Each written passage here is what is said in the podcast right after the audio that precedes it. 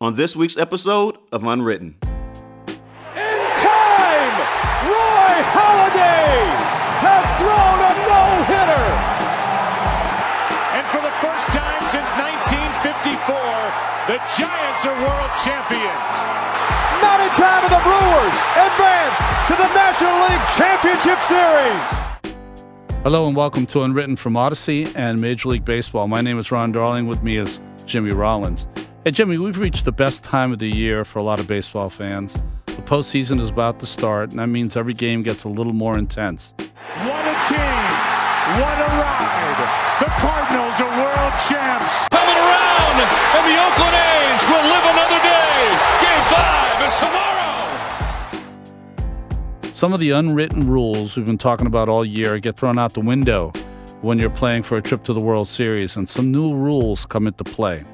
We're going to get into all that today, but first, Jimmy, set the stage for us. When you've played all year trying to reach the playoffs, and now that first game is finally about to start, what does that feel like in the clubhouse before the game?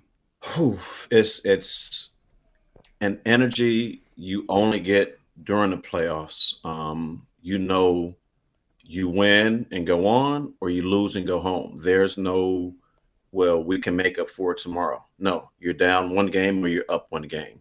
So at, at, as you're getting ready to go to go into it, it's it's a different type of game readiness, ty- different type of battle readiness, and your sharpness, you know, goes up. You're aware of, of things. Um, it's almost like you become more sensitive to sound um, you become more sensitive to smell, the way the ballpark smell. You know, everything's just heightened. Mm. So when you go out on the field and you're coming from the clubhouse and, and you're walking out to the field and you hear the crowd, you feel that energy, it's like you light up.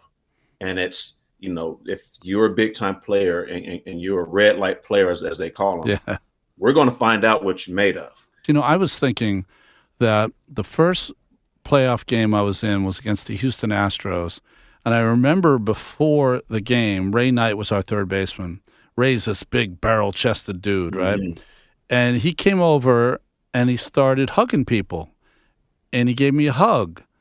And you know as well as I know, it's it might not be love, love, but there's love that happens on a team um, when you're going to the postseason. You you know you have each other's back all year long. You've been picking each other up, so there there's there's an, a really emotional feeling you have towards each other. Um, there's not another word for it, so I use love because that's how you, mm-hmm. you feel about each other. And when he started that hugging in the clubhouse, and then everyone was starting to hug each other, I was like one of the most emotional things I'd ever been through in my life. It was kind of like a, a meditation meets yoga meets something else. Like I, I felt that it was so spiritual that it was almost like, hey, I got you. You know, you got me, I got you, and uh, yes. I'll never forget that as long as I live. That, that, that and, and, that's a beautiful feeling because that that does happen. Um, it's like a family, and there are sometimes you may have been beefing with a guy, or you just don't like this person. that's right. But in the playoffs, all of that goes away. It's like it doesn't even matter anymore because we're here to do one thing, and that's to try to win 11 games. Well, then 11 games. Yeah. Um, slightly more now if you're a wild card. uh, but win 11 games and hoist that trophy up at the end of the season. You know, I was thinking about um, since we do all about the unwritten rules. Um, when you're when you're in the dugout and the game is about to start, the the thing for everyday players is that you've been grinding all season long, right? You're trying mm-hmm. to find a find a space, a place where you can be your best version of yourself over the course of six months. It's a really hard thing to do. I admire everyday players because I don't know. Honestly, I don't know how they do it. I really don't. I think you go to you go to a place that no other athlete has to go to um, because you have to be intense but laid back. You have to be on the ball but protecting yourself. You've got to go all out but make sure you don't get injured. It's the mm-hmm. weirdest dichotomy um, that everyday players go through. But when you get to the postseason, all that kind of goes out the window because now it's the hardest you ever ran to first. Every ball that's hitting the outfield, you're looking for two. Every ball that's to your left or right, you're diving for. You might not dive for them on June 26th uh, when you got a, a, tight hamstring or something, right? So right. Um, it changes, right? It definitely does, and that's when I was, you know, speaking to like just just your awareness of things, and, and like you said, it's the playoffs. This ground ball to third, if I beat it out or he pulls him off the bag and I'm close enough where you know it's a bang bang call and and call goes my way, that could change the whole dynamic of that inning. That could change the whole dynamic of that series.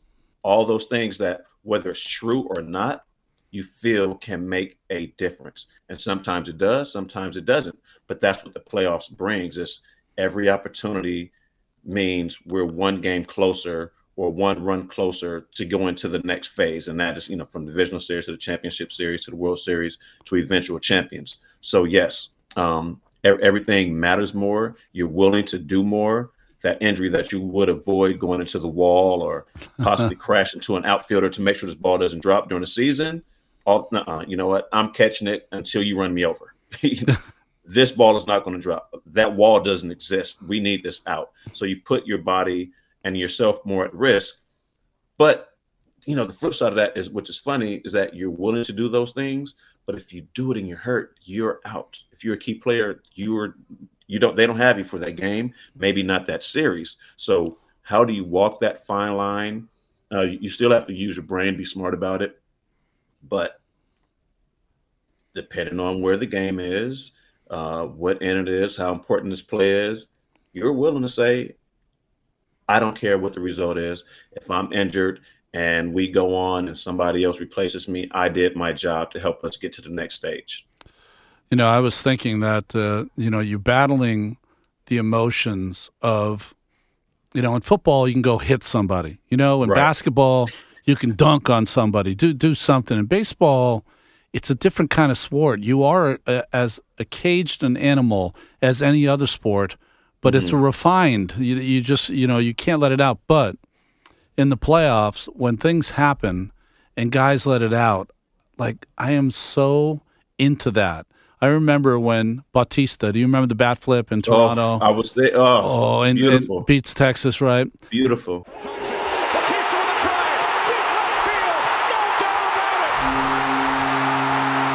And I was raised by everyone that told you no bat flips, don't show anybody up, all that garbage, unwritten rules that you hear as a kid.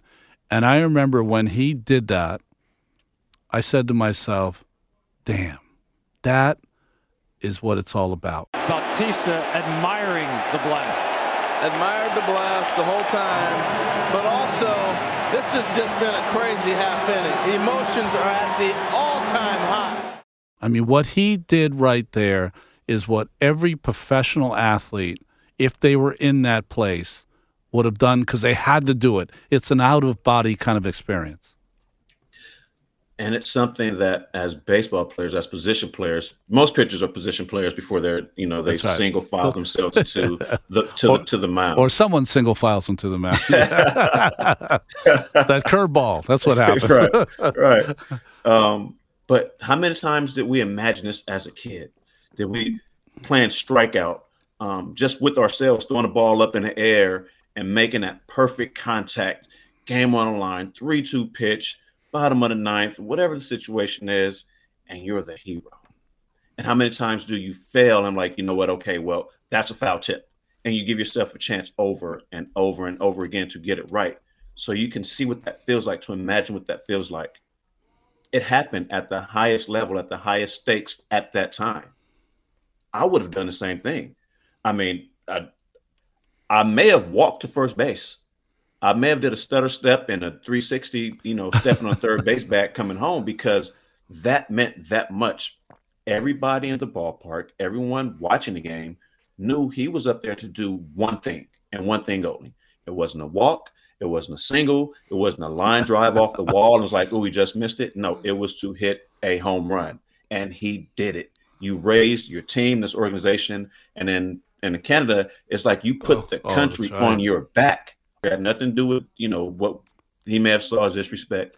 It was celebrating this moment, this incredible moment that he's probably dreamed about his entire career, and it happened in real life. Yeah, in a hockey mm. town, he made it a baseball town Ooh. in in one night. What's what's your when you're asked uh, about your World Series? When you're asked what what is your greatest memory of it, what do you say to folks? Uh, the greatest memory of it, and it's fun. It's I think it's not even the game. The, the, the game, you know, we we although you know World Series are different. It's at the end of the day, it's a baseball game. you know, at, at the end of the day, it's a baseball game. It's uh, the elation of we accomplished this afterwards. Not me, not you, not him, not you know yeah. the woman working the tickets. all of us had something to do with this. We yeah. all did this. It isn't just the guys on the field that won. It isn't just the people in the front office that contributed. Contributed. It was grandparents, uh, grandkids, parents you know your peers that haven't seen a parade that haven't been a part of this haven't experienced winning and only have to hear about it you know from the elders yeah. now this is our gift and our uh, reward for sticking out through the season honestly what a year what a year 2008 it's been 28 years since the uh, phillies brought home a championship and, uh, you know, we felt the heat. You know, we came to the ballpark some days, and you gave us the business. It takes more than one player to bring home a championship. And this is what we got here. Thank you. Also, you know, the naysayers who said that it couldn't be done, it's like you get to stick it to them now, and it's like, what do you have to say now? you know, what do you have to say? Every we've proved you guys wrong. Yep. We've lifted up the city, and like that's forever. You can't take that away from us. And this is our legacy. We brought this to the city. This is the parade that they could talk about to their kids. Hopefully, you know, their kids will have one also. But until that happens, they can tell them about that, you know, float coming down Broad Street and just how crazy it was. You know, I, I feel the same way. I, I had a a couple of players five, six, seven years ago uh, say to me, you know, we're so sick of hearing about the 86 team. I said, well, go win one. Then you can have your own moment. I said, yes. I'm happy to step aside. You know, it's not yes. my fault. It's the last one. You know, it's mm-hmm. kind of your guy's fault, not my fault.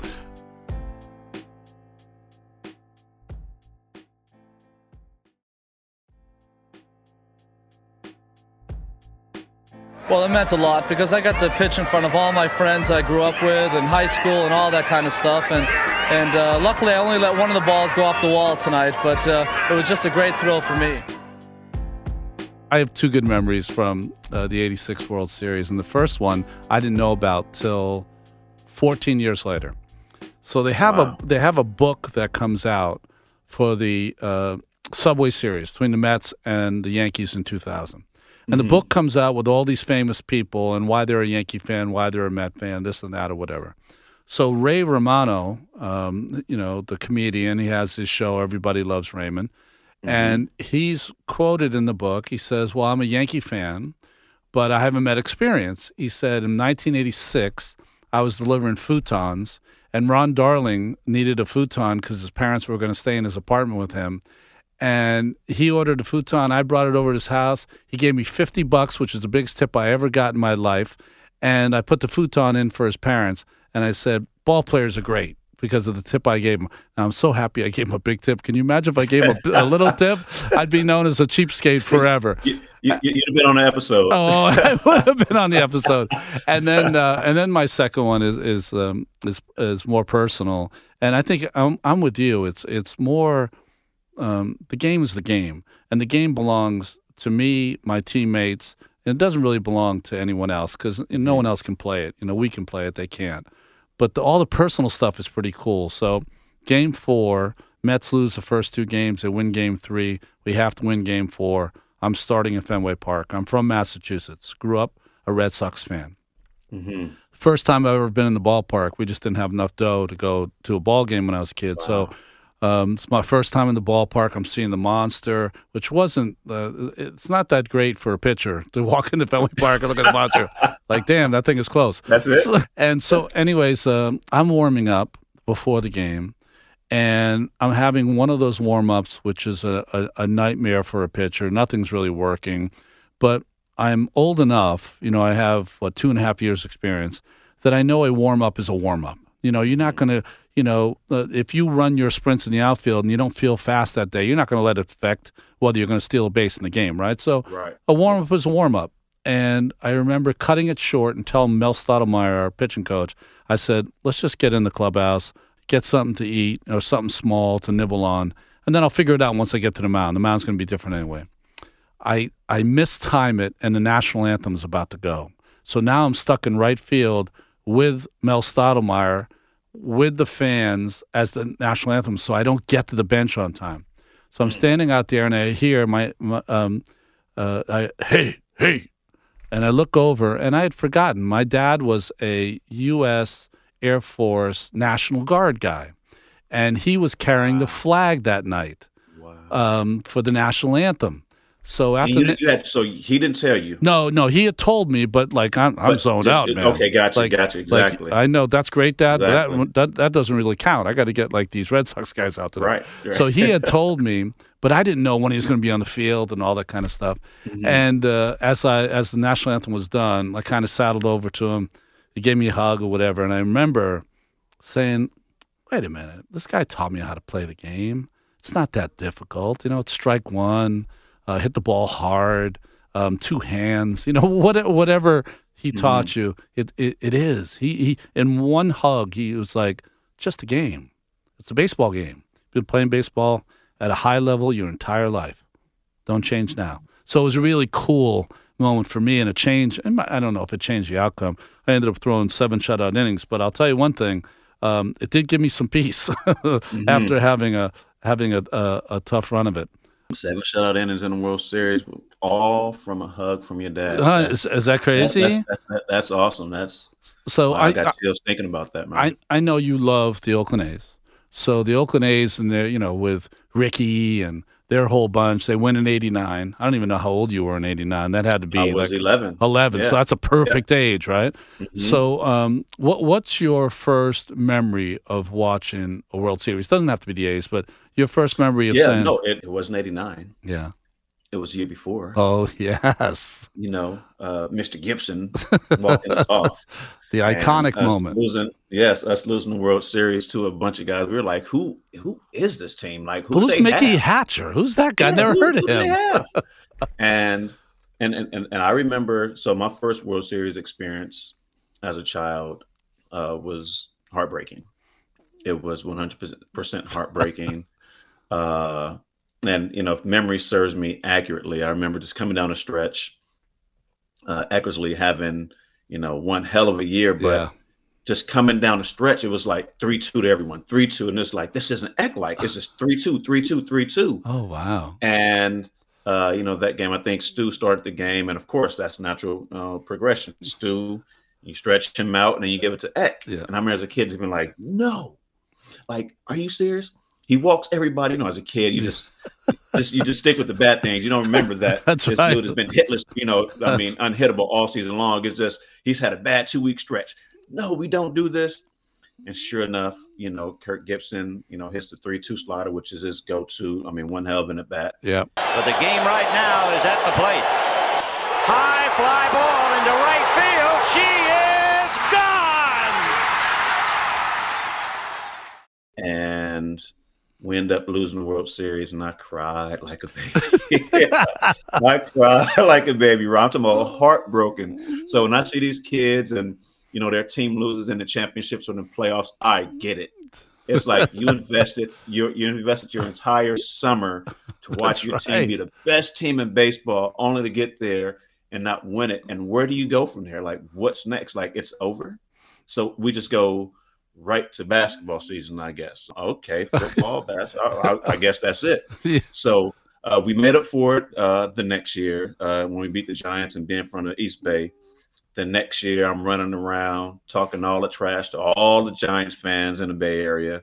Like, yeah, you guys haven't won since you know since uh, they left New York. You know, stuff like that. So um, my world, my first wasn't great, but my second one was fantastic. Yeah, I, I only a, an Alameda kid could call San Francisco Giants the West Bay team. I love that. I love that. You know, I, I remember in 78, the Boston Red Sox had a 13 and a half game lead in the middle of August on the Yankees. And so I get to college early. It's double sessions for football. And now campuses start in September and it's five and a half, it's four and a half, it's three and a half. And the college I went to has so many New York kids. So as I'm walking the campus every day, they know I'm from Boston. Every mm-hmm. day I'm getting it. We're coming. We're coming every day. I had to hear it for a month and a half. And that was the worst ever, culminating in the Red Sox coming back and tying it and having to play a one off game to get into get into the postseason, of course, and that's the the Bucky Dent game when he hit the three run home uh-huh. run. And I'm watching it with a bunch of my friends at college. He hits the three run home run. And you know, when you when you're young, there's fans of baseball, right? And as you and I, we play baseball like we mm-hmm. know baseball. Yes. These kids like love baseball, but we know it. Mm-hmm. And as they're watching and they're going crazy, all, all I'm thinking is, wait, wait a minute. Bucky Dent just hit a home run. That can't happen. He's not a home run hitter. It can't happen. It's just like it's like you and Mike Davis when Eck walked Mike Davis. It's like, Oh, my can't walk Mike Davis. Mike was having a tough year that year, Mm-hmm. if I remember. But Tony La Russa blamed it on. He used to he used to always say cool stuff to me, but he said, "I'm blaming this on you." And I said, "Blaming what?" He goes, "1988, the whole year." He said, "Yes, because we were ready to face the mighty Mets, and when you guys couldn't get the job done." I think we, we, we just we, we didn't keep our head on straight. And he goes, "We were ready to take you guys down, so it's your fault." And I said, "Okay, it's my fault or whatever." No doubt, and, and I, I do I do remember that it was like the Dodgers like shocked the world. That's right. and then went on to beat us. It was like, what just happened? so like thinking about the unwritten rules um, about a clubhouse I got one. Um, what is the proper way to tell a guy to calm down? hmm Because you know everybody has to have their space yeah to be themselves as you're getting ready, and you know. I'm in a zone, he's in a zone, and there's one person just bouncing around, and because that's how they're getting ready. yeah And in the regular season, it didn't matter. Whatever. yeah Do you think that's who you are? But this is the postseason where everything counts. What's the proper way to, you know, do you put your arm around them as a veteran player? Hey, you know, we need you to tone it down. But you're taking this person out of their element. yeah wow that's a that's a really really tough question i think the arm around someone um, would be the best way to go and say listen we need all of that all you got right now we're going to need all of that in the next 10 days over this seven game series so don't leave it here you know Hmm. the bring it out there but I, I totally get what you're saying i would try to make his his way of getting ready but within the confines of what we're trying to do just use that but don't use it until you get between the lines you know just Mm. don't leave it all here but it would be hard i think i think it's really hard because there's always that one guy on a team Yep. that's a little more boisterous and there's also that guy that feels like they need to be boisterous you know it's not even Mhm. like their real being it's like you know I, i'm going to show everybody that i'm i'm more in tune and more ready for these games than anyone else which means you're really not ready for the game Mhm. you know what i mean the, the people Yes. that uh, it's it's just like a fight the guys that's quiet you know he's the guy Right. that's gonna stay away from him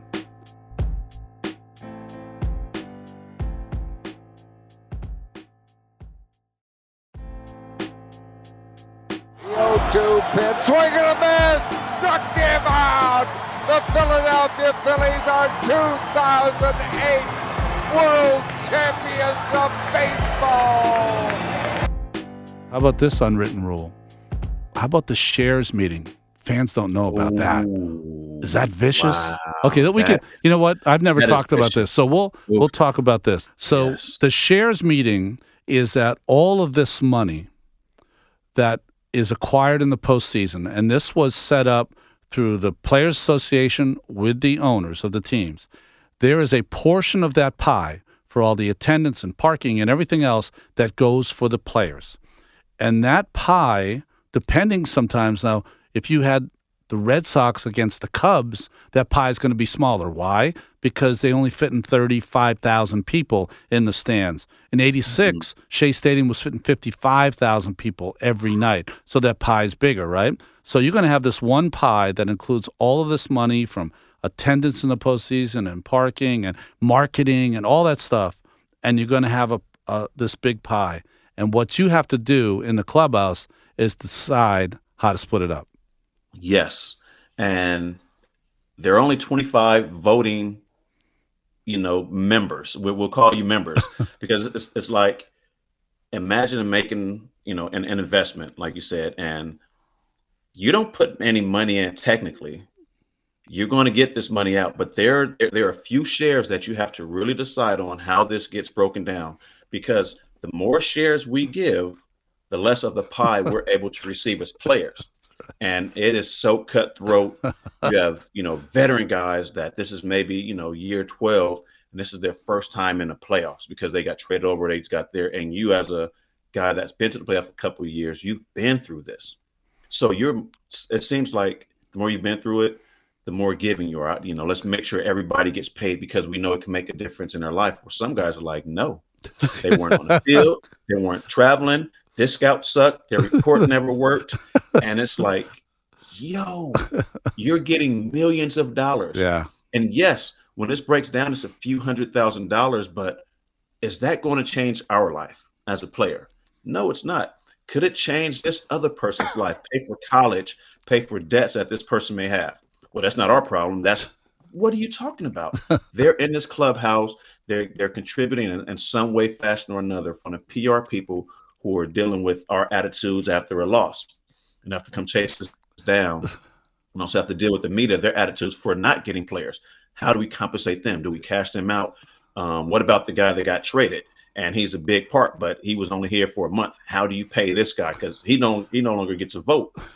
And then the, you know, just speaking of that player, well, he still his other team is in the team that he got traded from is in a playoff, so he's going to get a playoff share there. You don't know that. And when I yeah. say it gets dicey oh. in there where players have have gotten up and left, like F it, I'm out. Y'all deal with this. You don't want to hear what I have to say. And it's like we are trying to do the best for everyone involved. No matter what, you have a full share. We're really discussing the next 10 shares and who gets what. And trust me, I've, I've been in a, in a meeting where I'm just like, I'm sitting there, eyes this big, like, I can't believe you guys are this selfish. Yes. You're making 20 million, you're making 25, you're making 30, and you're going to sit here and fight. And maybe it's over principle for them. You're fighting over $300,000. Yeah. The... Like that's what you're going to do. And you're going to give this scout, you know, 10,000. And I've, I've had a check and I've had it sent back to me personally with a note as if I'm the one that made the decision on who got what. All I can do is take a vote and you have 25 guys that raise their hand or you have five guys that raise their hand in opposition. That's, I mean, that's how it goes. Yeah. If you didn't know it then, you know who the cheap guys are on the team after this meeting. Immediately. Um, it's amazing. The tough thing we had, we were very generous. Everybody got everything. I mean, we're giving money to clubhouse kids. We made sure because you would give cash uh, bonuses yep. to some people, right? Mm-hmm. And yep. and for everyone out there, the further you go, the more money you get. I mean, you win yes. the World Series, all of a sudden you're getting um, a quarter million dollars each or more sometimes, um, much more in, in, the case now. But uh, we had a traveling secretary that was just bad, Jimmy, just bad. Mm-hmm. Every plane's late, buses never on the tarmac, bags never in your room. Like he just had a bad, he had a bad year. He hit 180. Mm-hmm with no homers. I mean, he just, he just had a bad year, and it got to the point where he and it, it, wasn't all his fault, right? He he was directed by the team to you know to be uh, a little careful with certain things, mm-hmm. and and yep. so we would be flying back from the West Coast, and we would stop in Kansas City, and our guys our guys would go nuts. So we're like, what are we doing? And we had to refuel they wouldn't get a big enough plane that could go all the way from Los Angeles wow. to New York. So, um, a couple of these kinds of trips put this guy in harm's way. Mm-hmm. So, the entire team is screaming and yelling, "He's not getting a share!" And where's and I, you know, I was I'm not the head of it, but I was one of the guys. I said, Mhm. traditionally, guys, I just want to say this, and then you guys can do whatever you want to do. Traditionally, the traveling secretary would get a Get share. a share. I mean, Right. it's, it's, it's And been, that's all you can do. It's been That's like all you can It's do. been like that forever. You guys can do whatever you want to do. They're like Ronnie, I, I am not paying that mf'er. I am not paying him. So Yes. we ended up cutting this guy out of it. To this Oh, day, to this day, I feel awful about it. Um, and he just, I mean, he was out of baseball like within a year. You know, it was Mm. just, it was just that bad. So it, it, it was awful. But for you folks out there, now you know what a shares meeting is like. So this is before you've played one postseason game. This is like Yep. the third week in September when you know you're in. You And have this you have this meeting and this meeting is so god awful after you take it you feel like you should shower or w- wash off or do something because it gets dirty in there Mm. Just, just, just, just those memories. just, just, ha- just having to gather the guys. Hey guys, we have a shares meeting, and they're looking at you like you're crazy. Like you know we have to have a shares meeting. And there's some guys you're like, I really hope you just go to the bathroom or shower and don't even come in. yeah And they're the first guys running in there, just like that's right well jimmy thanks for talking about the postseason and the unwritten rules i think we uh, talked a lot about a lot of different things in the show i think the fans are going to really like it so join us next week we're going to wrap up or recap uh, this entire season Uh, we're going to give you some of the highlights of some of the things we talked about. But even more importantly, I think we're going to take some uh, listeners' questions, which will be fun for you and I, Jimmy, to, uh, to answer uh, the fans' questions. Unwritten on MLB and Audacy. Jay Roll and Ron Darling. Thanks for listening in. Unwritten is a production of Audacy and Major League Baseball. Our senior producer is Paul Aspen of Audacy, with Ian Kay of Major League Baseball. Lena Glazer is the executive producer of 2400 Sports at Audacy. Jody Avirgan and Nick Trotta of MLB are executive producers. Special thanks to everyone at Major League Baseball and Audacy who helped make this show happen. If you enjoy the show, please leave a rating or a review in your podcaster player of choice, or just tell someone about the show. For Jimmy Rollins, I'm Ron Darling. Thanks again for listening, and we'll be back soon with more on baseball's unwritten rules.